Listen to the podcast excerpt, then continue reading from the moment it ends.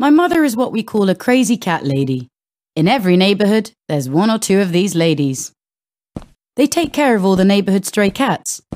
They spend a lot of time feeding and caring for them. My mother's one of them, and I'm proud of her. My fondness for cats, most likely, is because of her. Another reason I'm fond of cats, it's because they're very similar to humans. Even if people don't agree with this idea, I strongly believe so. Cats can be curious, naughty, cocky, affectionate, shy, spoiled, loving, and smart. Just like humans. If you love all creatures in general and nature, you certainly love cats even more. As I always say, whoever doesn't like animals doesn't like people either. The Great Sphinx of Giza in Egypt, also known as the Cat Pyramid, is confirmation that cats were considered special creatures for the Egyptians. You can play and teach them tricks. For example, they love playing hide and seek, peekaboo, and tag. They chase you and they tag you with a slight pat of their paw on your leg. Then they run and hide behind the sofa or under the bed, and all you can see it's two shiny eyes staring back at you. The time you spend with your cat is never wasted time. On the contrary, their positive energy is contagious. It helps you relieve stress. Petting or playing with cats is like having a therapy session. Sometimes I wonder if they get amused by humans. I'd like to know that. People say cats choose their owners and not the other way round.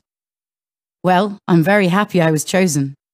We often hear people joke saying we're cat servants. Cats have a strong personality. In fact, this trait distinguishes them from other domestic animals as they're independent creatures. Just because you feed them, it doesn't mean they'll do what you ask them to do. They'll come to you when they feel like it. However, when they do, they sit on your lap and purr to show you they're happy with you. One example of a cat's happy purring is in the opening scene of the famous movie The Godfather.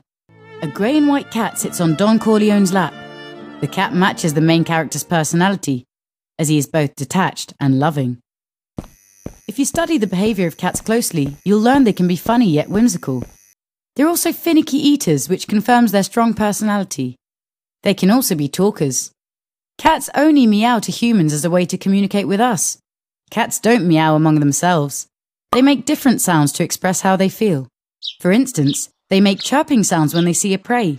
They wiggle their butt and thrash their tail as they get ready to lunge.